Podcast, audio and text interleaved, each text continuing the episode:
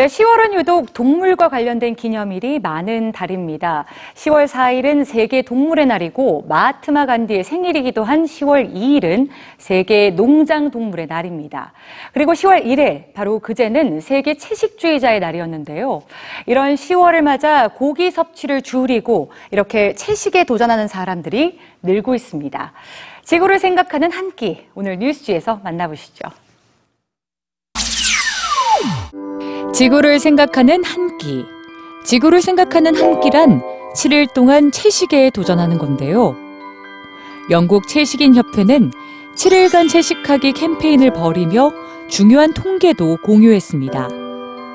세계 축산업이 배출하는 온실가스의 양과 모든 교통수단이 배출하는 온실가스의 양은 비슷하다.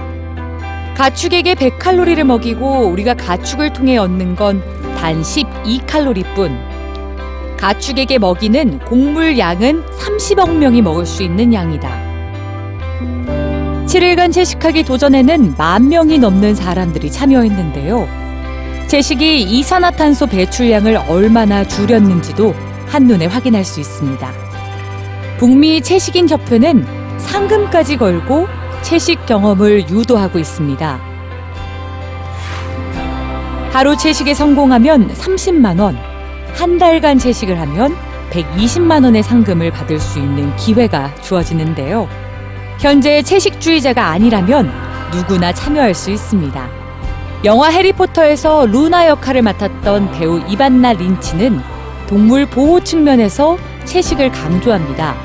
최근에는 가상현실 체험을 통해 농장 동물들의 잔인한 사육 환경을 알렸었죠. 너무 끔찍했어요. 저 자신을 최대한 작게 만들고 싶었어요.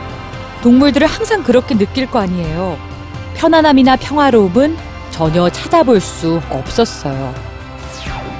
이반날 린치가 가상현실을 통해 경험한 건 송아지가 태어나고 자라서 도살되는 과정이었습니다. 참고 봐주셔서 고맙습니다. 만약 이 잔혹함을 멈추고 싶으시다면 저와 함께 채식 위주의 식사를 해주세요.